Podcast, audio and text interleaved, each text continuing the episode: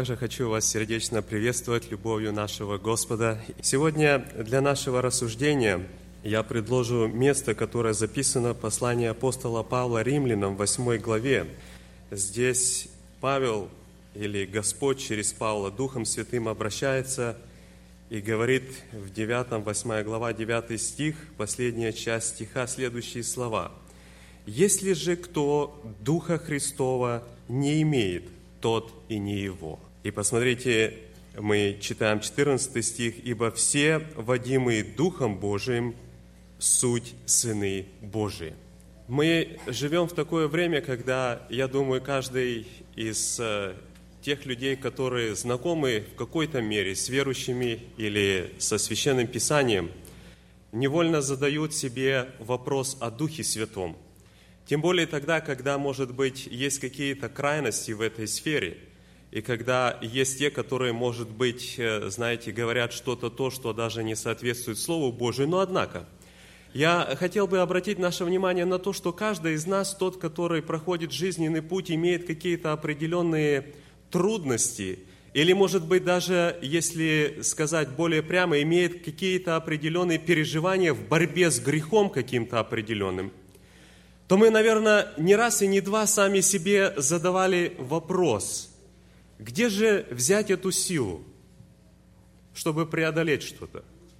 Почему, скажем, даже вот иногда сам думаешь, я же вроде даже и каялся в чем-то, и как-то пытаешься исправить свою жизнь, и потом опять находишь себя в каком-то таком, знаете, бессильном положении перед чем-то.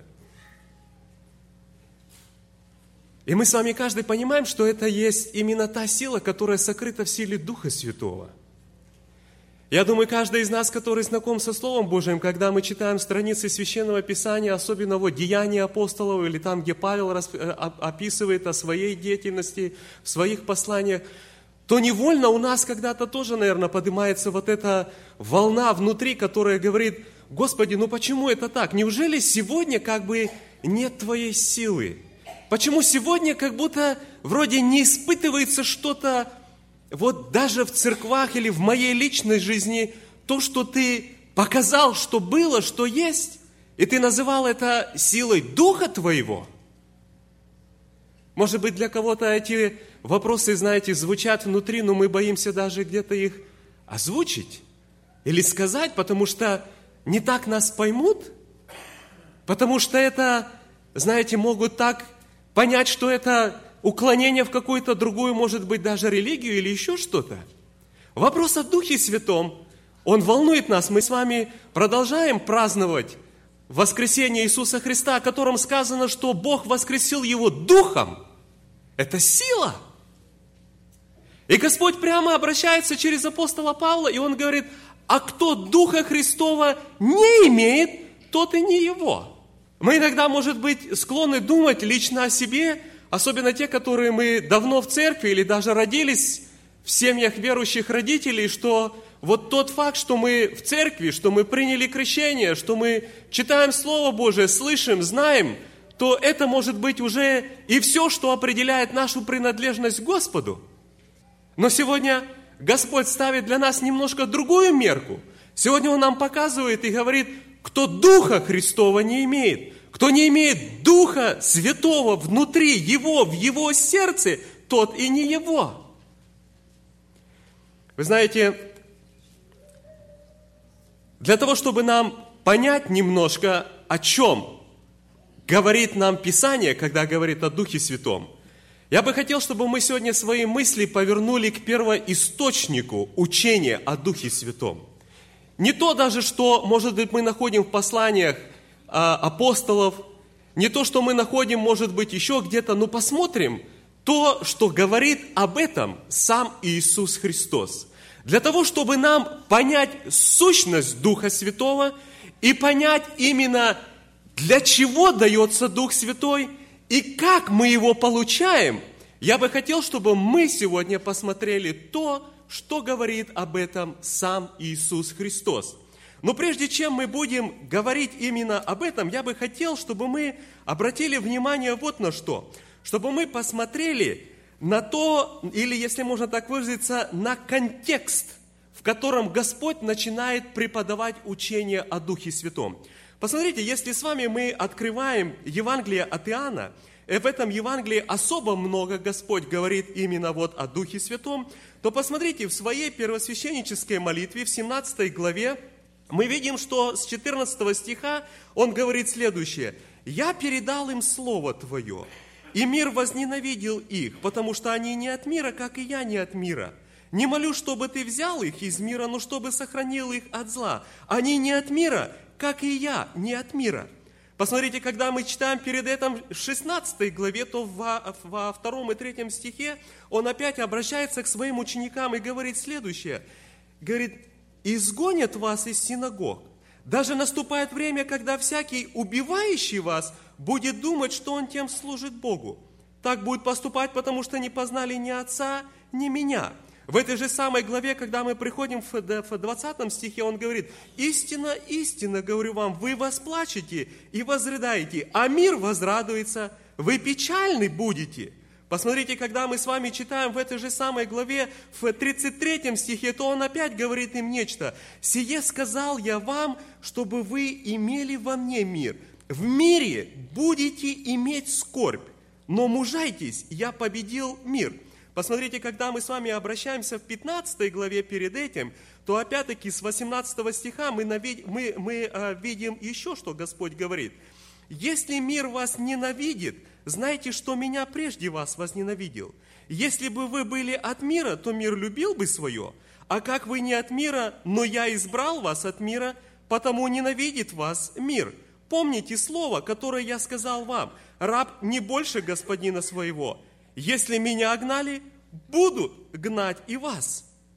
Посмотрите, друзья, на что я хотел обратить внимание в этих главах, когда мы посмотрим 14, 15, 16 глава, Господь начинает говорить своим ученикам, открывать им что-то. Знаете, когда мы с вами видим, что вот еще, когда Он находился на последней вечере со своими учениками в 22 главе Луки, мы находим, что Он к ним обращается и задает им вопрос. Говорит, я когда находился с вами и посылал, говорит, вас, и без сумы, и без мешка, и без обуви, и вы, говорит, когда шли, вы, говорит, имели в чем нужду? Они ему прямо говорят, нет. Мы, говорит, ни в чем не имели нужду. Посмотрите, друзья, когда Господь был на земле, Он в буквальном смысле для учеников был как отец. Он не просто был их учитель и их наставник, но Он заботился о них. Он переживал, и Он действительно так все делал, чтобы они не имели ни в чем и недостатка. Но теперь, когда Он уходит с земли, мы с вами видим, что Его сердце – наполняется чем-то особенным, вот этими отцовскими чувствами за детей, которые остаются сами. И он как Господь, зная наперед, видя, что их ожидает, он начинает им это открывать. И он говорит, мне, говорит, больно, но я должен, говорит, вам сказать, что когда, говорит, я уйду, то, говорит, вас мир возненавидит. Вас, говорит, будут гнать, вас будут поносить, вас будут убивать. Вот такое, говорит, вас ждет. И я, говорит, меня это больно, я, говорит, молюсь за вас Отцу. И вот в этом контексте, вот в этих переживаниях, он начинает ученикам открывать истину о Духе Святом. И посмотрите вот в этих главах, что он начинает говорить о Духе Святом. Давайте посмотрим. Посмотрите, мы читаем в этом же самом, посла... в этом же, в этом же самом Евангелии Иоанна, в 14 главе, мы видим, что здесь 16 стиха он обращается к ученикам и говорит, «Я умолю Отца и даст вам другого утешителя, да пребудет с вами вовек, Духа истины, которого мир не может принять, потому что не видит Его и не знает Его, а вы знаете Его, ибо Он с вами пребывает и вас будет. Не оставлю вас сиротами, приду к вам». Посмотрите, в этой же самой, в 26, в этой же самой главе, 26 стихе, он говорит, «Утешитель же Дух Святой, которого пошлет Отец во имя Мое, научит вас всему и напомнит вам все, что я говорил вам». Посмотрите, мы с вами приходим дальше в 15 главу, то здесь опять-таки мы видим, что в 26 стихе он обращается и говорит, «Когда же придет утешитель, которого я пошлю вам от Отца Духа истины, который от Отца исходит, Он будет свидетельствовать о мне. Посмотрите, мы приходим дальше в 16 главу, и здесь он опять начинает им с 7 стиха и говорит, «Но я истину говорю вам, лучше для вас, чтобы я пошел, ибо если я не пойду, утешитель не придет к вам, а если пойду, то пошлю его к вам, и он, придя, обличит мир о грехе, о правде, о суде и так далее». Посмотрите, дорогие друзья, Господь начинает в контексте того, что Он открывает, что Он уходит от земли, и то, что их постигнет в этом мире, Он говорит, но я, говорит, пошлю вам другого. Обратили ли вы внимание во всех этих местах, как Он называет Дух Святой? Каким словом? Утешитель. В каждом месте. Посмотрите, друзья, интересная взаимосвязь между Духом Святым и тем, что постигнет церковь, когда Господь уйдет.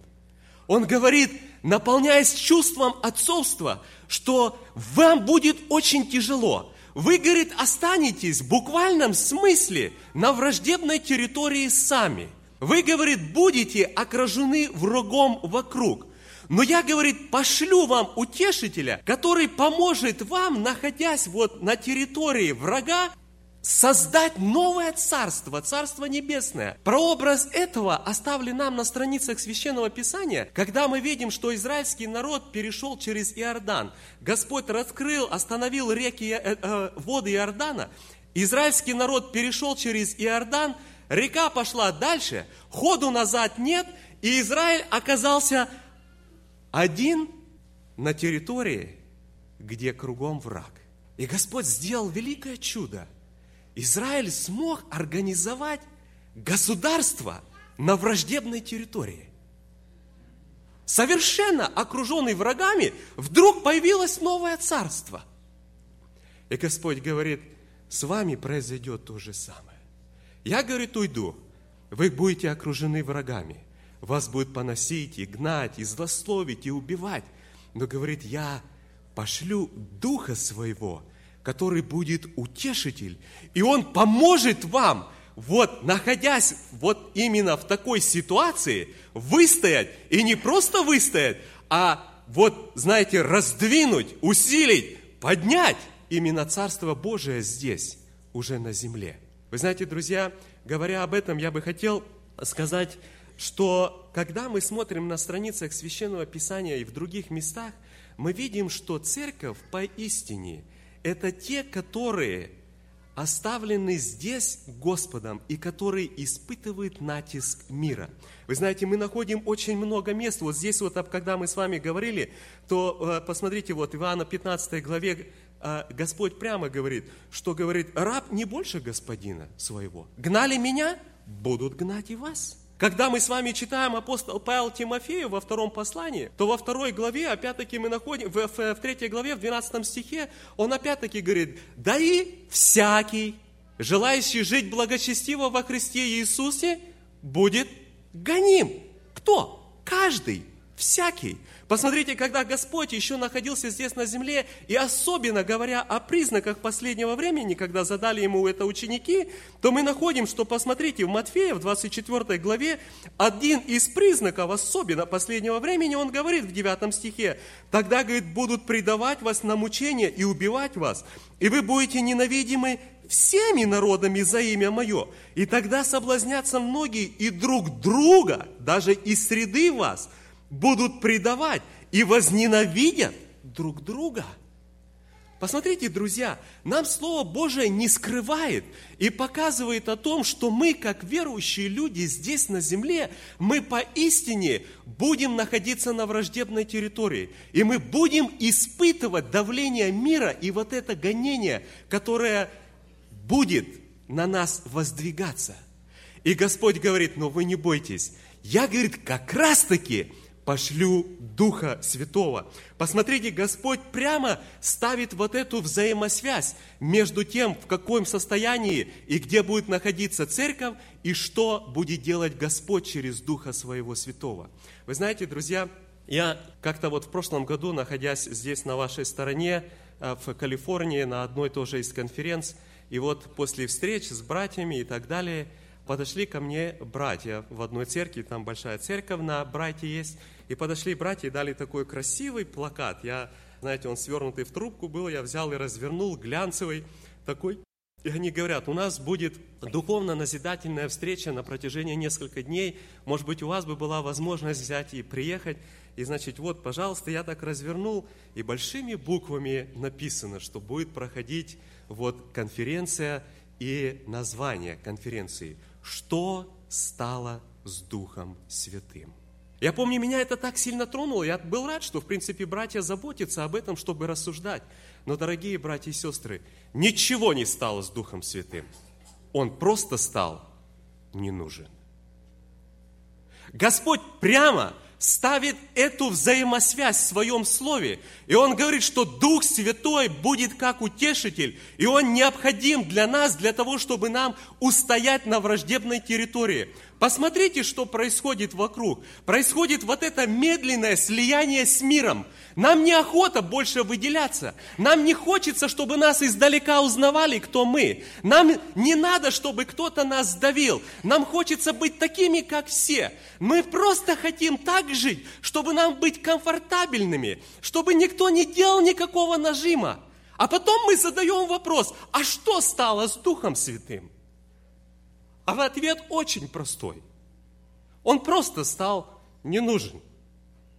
И не потому, что Господь не хочет сегодня благословить нас Духом Святым, дать эту силу и злить на нас, а потому что мы пытаемся так жить, чтобы нам действительно вот найти какие-то вот эти точки соприкосновения с миром, где мы просто хотим, как бы, знаете, поставить какие-то определенные эти серые зоны, где мы можем сказать, что вроде бы еще и не грех. И сегодня так много подходят, знаете, люди и задают, и, и молодежь, и постарше, и вопросы задают такие, говорят, а что, неужели это грех? Неужели то, что я пошел туда, это грех? Неужели то, что я слушаю это, это грех? Неужели то, что я так вот оделся, это грех? Или еще что-то? И смотришь и думаешь, и поистине, каждое из вот этих заявлений, кажется, трудно даже бы и открыть Слово Божие и сказать, что да, конкретно, вот так написано, это грех, это неправильно, ты не можешь так поступать. Но ты видишь, что происходит что-то, что Просто людям стал нравиться этот мир во всех сферах, не в одном каком-то аспекте, а везде, во всем. И то, что в этом мире происходит, нам нравится все, что здесь. Нам тянется, мы хотим жить, как этот мир. Нам тянутся, мы, у нас есть желание и к богатству, и к обогащению. У нас есть и желание смотреть, у нас есть и желание слушать, и все. И мы хотим, мы подражаем. Знаете, друзья, интересно, что происходит в этом мире. Знаете, очень такое место сильное, когда вот описывается имени, и именно о, о действии дьявола, то вот э, в 27 главе книги пророка Исаия, где Господь Духом Святым открыл сущность дьявола, то он говорит, в тот день поразит Господь мечом своим тяжелым и большим и крепким Левиафана, змея прямо бегущего, или и Левиафана, змея изгибающегося – знаете, есть этот вот действие дьявола, вот это, которое выражается в форме вот этого змея прямо бегущего. И многие из нас, которые приехали из тех стран, где вот раньше было гонение, то мы испытывали, может быть, даже лично на себе действия, когда нас давили, гнали, убивали или еще что-то. Нам было больно, но мы стояли. Сегодня форма поменялась. Сегодня мы видим то, что мы живем в стране, кажется, христианской. Мы живем там, где кажется бы так, что исповедовать Христа даже модно, даже на телевизоре мы где-то можем в радио слышать, и мы говорим, что что же в этом такого? Но посмотрите, нам сегодня Писание говорит о том, что он просто поменял форму, он стал как этот змей изгибающийся, который действительно теперь действует некоторой другой формой, другим видом. И посмотрите, что происходит. Я вспоминаю, что когда мы, например, были еще в школе, и когда мы учились, то нас брали вот как э, э, детей, знаете, загоняли в актовый зал, чтобы мы посмотрели какой-то фильм, какое-то э, какое кино. И мы, дети, даже вот будучи из семьи верующих родителей, пытались убежать как-то от этого или еще что-то, да. Нас заставляли, чтобы мы шли туда, мы от этого убегали. Сегодня в каждом доме верующие часами просидуют возле телевизора, который есть источник всей пошлости и грязи и насилия. И мы смотрим и говорим, а что здесь такого? Там нас заставляли, здесь мы сами это делаем, и нам это нравится. Нас на нами брали и смеяли, говорили, что ты оделся как святоша? Или еще что-то. И нас заставляли как-то переодеться или еще что-то. Сегодня никого не надо этого делать. Я вспомню, когда мы учились, мы жили во Фрунзе, и у нас э, э, в нашу школу привез там один был такой атеист, Гальперин, я после слыхал, что он даже покаялся, и он привез гипнотизера в нашу школу. И директор школы, зная о том, что мы верующие, пришел в наш класс, и он взял, зашел именно к нам, взял меня прямо за шкирку, как вот говорится, и приволок в этот актовый зал, посадил на переднюю скамейку. И я помню, я с такой, знаете, с такой с такой осторожностью следил за этим директором, пока все это началось. И когда его позвали куда-то в сторону или еще что-то, он только вышел, то я вскочил и ходу, забыл и портфель, и все, убежал из этой школы. Сегодня наши верующие идут и, пожалуйста, на эти разные альтерна, альтернативные медицины, еще на что-то, массажи с биотоками и так дальше. И мы говорим, а что здесь такого? Посмотрите, как все поменялось. Если раньше нас заставляли, нас давили, то теперь мы сами это делаем. Мы просто, знаете, и не замечаем даже, что вот происходит в этих всех сферах. И мы постепенно во многих аспектах нашей жизни начинаем просто сливаться с этим миром – мы делаемся во многим подобным. Мы говорим, мы живем в такой стране. А что, здесь, а что же здесь такого? Раньше нас заставляли петь какую-то какую музыку, слушать или все, и мы противились. Сегодня у нас разницы нету, какая музыка. Раньше нас заставляли плясать, и мы убегали из этих актовых залов. Сегодня в церквах пляшут. И мы говорим, а что здесь такого? Новая форма служения – Посмотрите, друзья, практически в каждом аспекте мы можем заметить это. И мы с вами будем говорить, ну а что, неужели каждое что-то одно в себе, это является грехом? Где написано? Что сказано? И как, в общем-то, нет. Но когда мы посмотрим в целом, то это происходит, вот это действие дьявола, который действительно желает вот этого слияния с миром. Знаете, говоря об этом, я бы хотел, знаете, обратить внимание, вот мы говорим, может быть, что в наше время мы живем тогда вот в стране, где, в принципе, ну никакого гонения нету, где вроде бы так все хорошо, и не только здесь, а уже и в странах, откуда мы приехали, Украина, а, Белоруссия, Россия и так дальше, как такового гонения нету, и потому действительно просто время поменялось. Правда ли? Вы знаете, друзья, мне по моей работе приходится ездить на поезде. Я вот живу в одном городе, Филадельфия, работаю в Нью-Йорке, в Балтиморе. И это далекое расстояние, и в основном едешь поездом. Есть на нашей там стороне такие скоростные поезда, которые идут очень быстро, набирают больше 250 миль в час в определенных, знаете, а, а, местах. Поезда очень комфортабельные, приятнее, чем даже в самолете, тихо, не слышно ни стуков, ничего. Но что удивительно – я поражаюсь о том, что эти поезда практически идут переполненные каждое утро и каждый вечер, когда мы едем на работу и с работы. И вы сами можете себе представить, что едут все э, высокопоставленные чины, часто видишь из Вашингтона там и конгрессмены и так далее. И мне приходится ездить на этих поездах каждый день. Вы знаете, я еду в этом поезде так, как я перед вами стою, одетый в пиджачке, в галстуке. Я рад, что Господь моей жизни подарил вот это время. Час времени – когда я могу спокойно открывать Слово Божие, читать каждый день, молиться, размышлять, писать что-то. Но я интересно, что заметил. Сажусь я на станции, открываю Библию, вот свою русскую Библию, и начинаю читать. И я смотрю, проезжаю дальше, останавливается на одной станции, другое, поезд заполняется, возле меня место свободное. Два вот места. И я помню, знаете, один раз уже подъезжая к Нью-Йорку, я встал и прошел шесть вагонов в этом поезде, прошел все шесть вагонов от начала до конца и посмотрел, что все места заняты, кроме одного, возле меня. Я так думаю, о чем же это говорит? Все эти люди по-русски читать не может, но каждый из них знает расположение, и он видит, что открыта Библия. И никто даже рядом не сядет.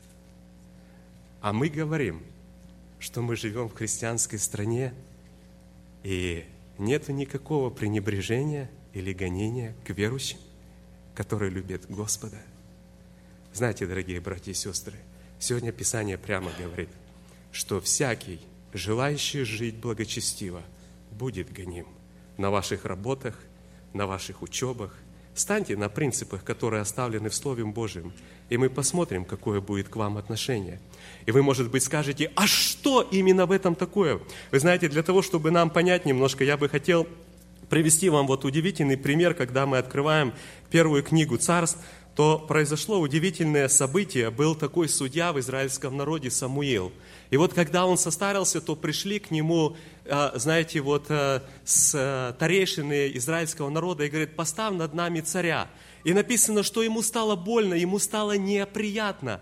И вот посмотрите, мы здесь, когда читаем 6 стиха, э, в 7 главе 1 книги Царств, нам описывается следующее. «И не понравилось слово сие Самуилу, когда они сказали, дай нам царя, чтобы он судил нас. И молился Самуил Господу, и сказал Господь Самуилу, послушай голоса народа во всем, что они говорят тебе, ибо не тебя они отвергли, но отвергли меня». И мы с вами говорим, в чем же дело? И Господь им помазал же и царя этого Саула и так далее. Почему здесь так написано? Старец Самуил, он подумал, ну я вот уже стал старый, и вот ко мне такое пренебрежение, и они просто уже меня не хотят. Ему стало больно, и он стал молиться, а Господь говорит, Самуил, ты неправильно все это истолковал. Не в этом, говорит, дело. Не потому, что, говорит, ты стал старец, и они тебя не хотят. Они меня отвергли.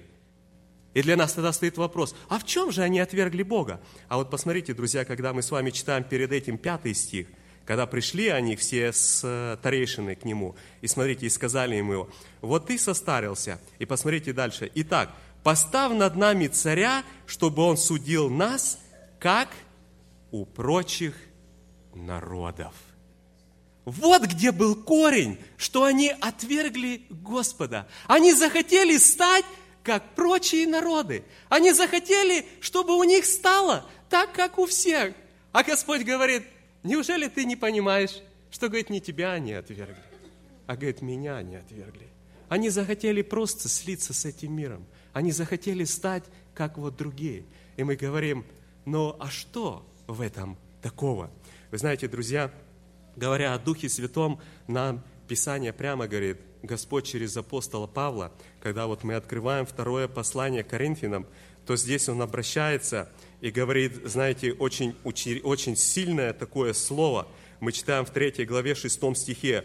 Он, то есть Господь, дал нам способность быть служителями Нового Завета. Не буквы, но духа. Потому что буква убивает, а дух животворит. Сегодня иногда сдается такое впечатление, что мы как будто с вами просто превращаемся в какие-то, знаете, что-то сухое такое, когда мы действительно пытаемся выдержать какую-то форму, мы пытаемся действительно сохранить что-то, и мы продолжаем дальше, но нам Писание говорит, будьте весьма осторожны, чтобы вы не стали вот именно на вот это, чтобы, говорит, не получилось так, что вы, говорит, просто потеряли вот то, что, о чем нам говорит Павел Римлянам, что, говорит, кто духа его не имеет. Что, говорит, вы стали просто исполнители буквы какой-то в вашей жизни, но, говорит, вы потеряли сущность, потеряли духа, потеряли то, что, то, что животворит нас. Знаете, говоря об этом, я бы хотел, чтобы мы с вами поняли эту истину и привести вот тоже удивительный пример. Посмотрите, когда на страницах Священного Писания – в Ветхом Завете мы видим, что израильский народ, когда подходил уже вот э, к земле обетованной, то мы вот э, читаем в числа, Э, в 22 э, главе удивительное событие, что когда вот они остановились на равнинах Маава, то там находился такой царь или князь Моавицкий по имени Валаак, сын Сифоров. И он, когда увидел, что народ этот израильский, как он прямо говорит, пожирает все вокруг, что все истребляет, и с ним у него сила, то он видит, видя такое положение, он берет и посылает своих вот э, э, людей, чтобы они пошли к человеку по имени Валаам. Этот человек был удивительный, потому что он знал живого Бога. Он имел контакт с Богом. Это тот человек, который, как сам говорит об этом Валак, кого он проклянет, тот проклят, а кого он благословит, тот благословен, потому что с ним пребывает Господь, и он посылает к нему князей, дает им подарки, и он говорит, пойдите, говорит, чтобы Валам пришел и проклял этот народ. И вот они приходят к нему. И удивительно, что мы видим, посмотрите в 8 стихе этой 22 главы, и когда он пришел и сказали, значит, они пришли с этими подарками и пересказали ему слова Валаковы. И сказал Валаам им, переночуйте здесь ночью и дам вам ответ, как скажет мне Господь. И остались с старейшиной Моавицкий у Валаама. И пришел Бог к Валааму и сказал, какие это люди у тебя? Валаам сказал Богу, Валаак, сын Симфоров, царь Моавицкий, прислал их ко мне сказать, вот народ вышел из Египта и покрыл лицо земли, и так приди и прокляни его. И сказал Бог Валааму, не ходи с ними, не проклинай народа сего, ибо он благословен. И Валаам утром встал и говорит, нет, я с вами не пойду. Мы видим, что они ворачиваются назад, и тогда Валак собирает еще более знатных людей, обещает еще большие подарки, и они приходят опять к этому человеку Валааму и говорит вот так и так. И он говорит, я же вам сказал. Но говорит, впрочем, останьтесь на ночь у меня. Я, говорит, опять возову Господу. И посмотрите, мы с вами читаем здесь дальше. Это в 20 э, стихе этой же самой главы. «И пришел Бог к Валааму ночью и сказал ему, если люди сии пришли звать тебя, встань, пойди с ними, но только делай то, что я буду говорить тебе. Валам встал поутру, оседлал ослицу свою и пошел с князьями Моавицкими. И воспылал гнев Божий за то, что он пошел. И стал ангел Господний на дороге. И помните, произошло то, что он с мечом стал, и ослица увидела это, и заговорила человеческим голосом. И мы с вами читаем, что когда у него открылись глаза, то ангел стал говорить с ним, он говорит, я бы убил, говорит, тебя. Посмотрите, какой вопрос странный. Господь здесь ему является и говорит, встань и пойди. Он встал и пошел, и Господь чуть не убил его. И мы говорим, как же так? Он послушался Слова Божия. Но посмотрите, друзья, если мы будем внимательны к тому, что происходит дальше в этой истории, то мы с вами заметим вот что. Он пошел, Господь говорит, иди и делай, что я тебе скажу. И он пошел, приходит на одну гору и произносит благословение на израильский народ. Валак его говорит, подожди, давай я тебе покажу Израиль с другой стороны. Берет его на другую гору, и он опять произносит благословение.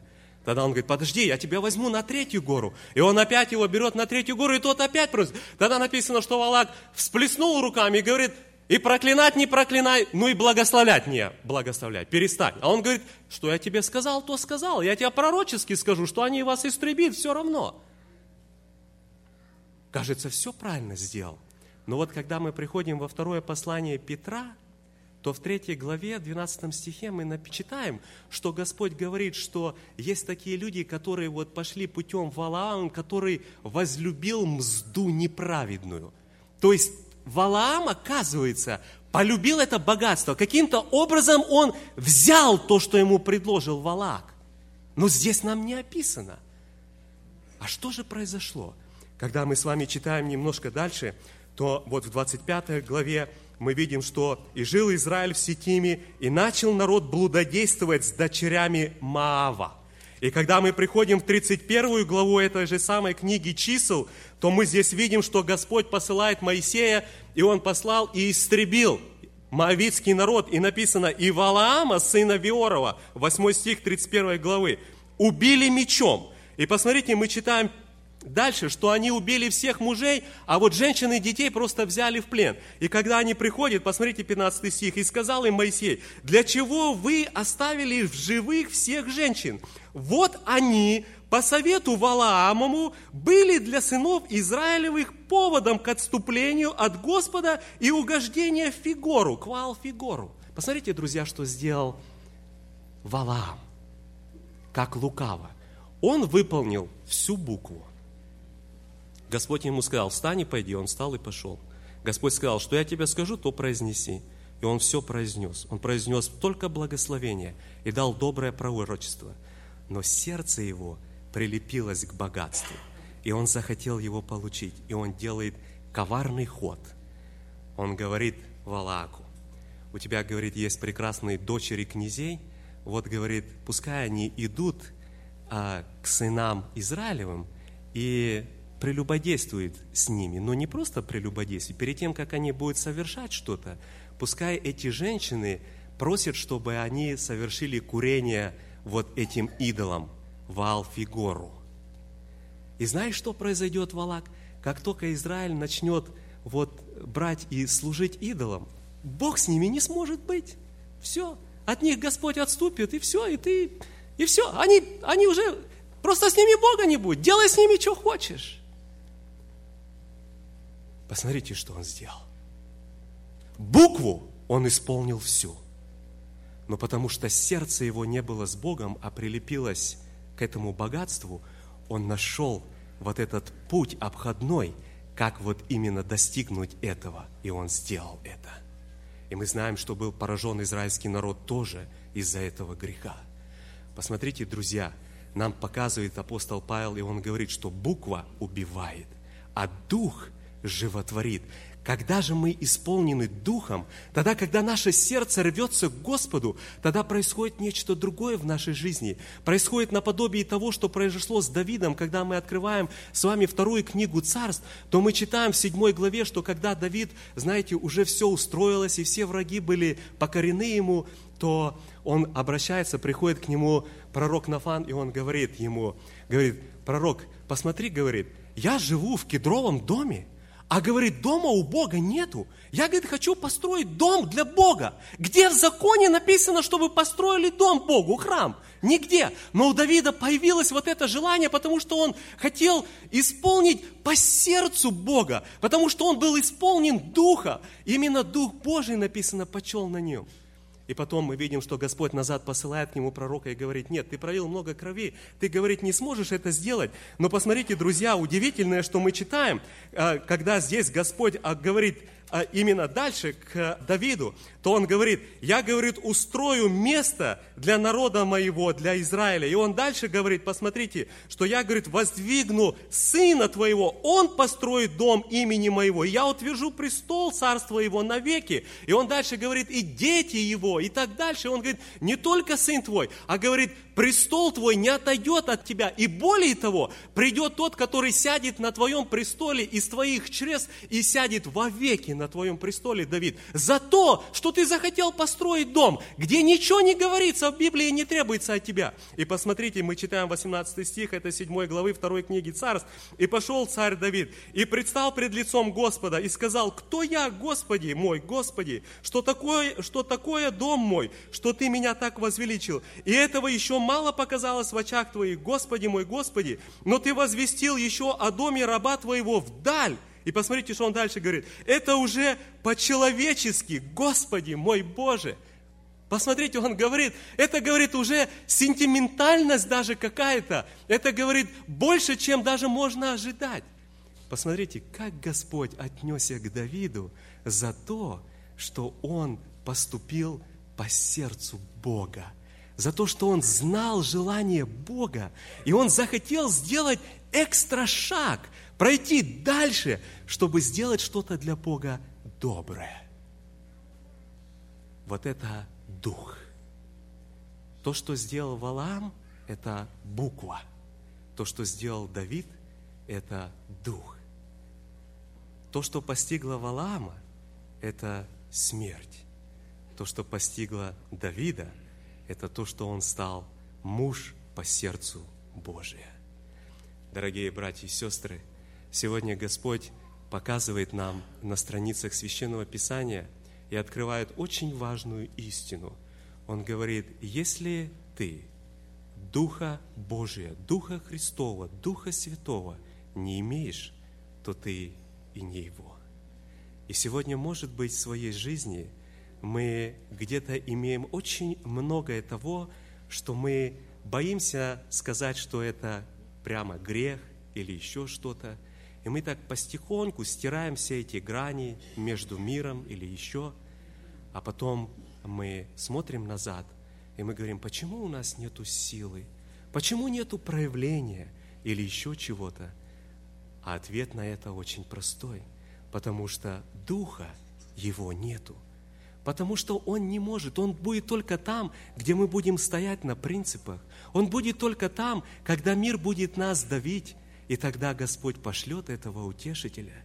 Сегодня Он хочет излить Духа Святого на нас. Сегодня Он хочет, чтобы каждый из нас испытал эту силу в полной мере. Хочет, чтобы мы пользовались ею. Хочет, чтобы мы действительно проявляли это в своей жизни. Но сегодня Он каждому из нас – ставит эти определенные, очень яркие, такие отчетливо выраженные условия.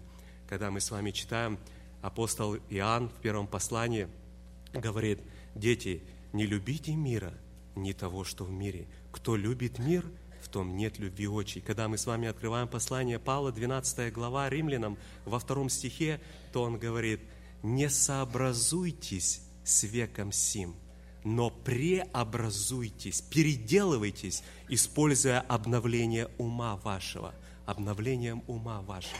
Сегодня Господь прямо каждого из нас призывает, и Он говорит, вы, может быть, думаете, что вот эти вот простые вещи в нашей жизни, они совершенно ничего не знают, а потом вы удивляетесь, почему нету силы, вы знаете, очень удивительно, мы часто спорим, был ли Дух Святой в Ветхом Завете, когда мы приходим в книгу пророка Исаия в 63 главу, в 63 главе, посмотрите, что мы читаем в 9, с 9 стиха.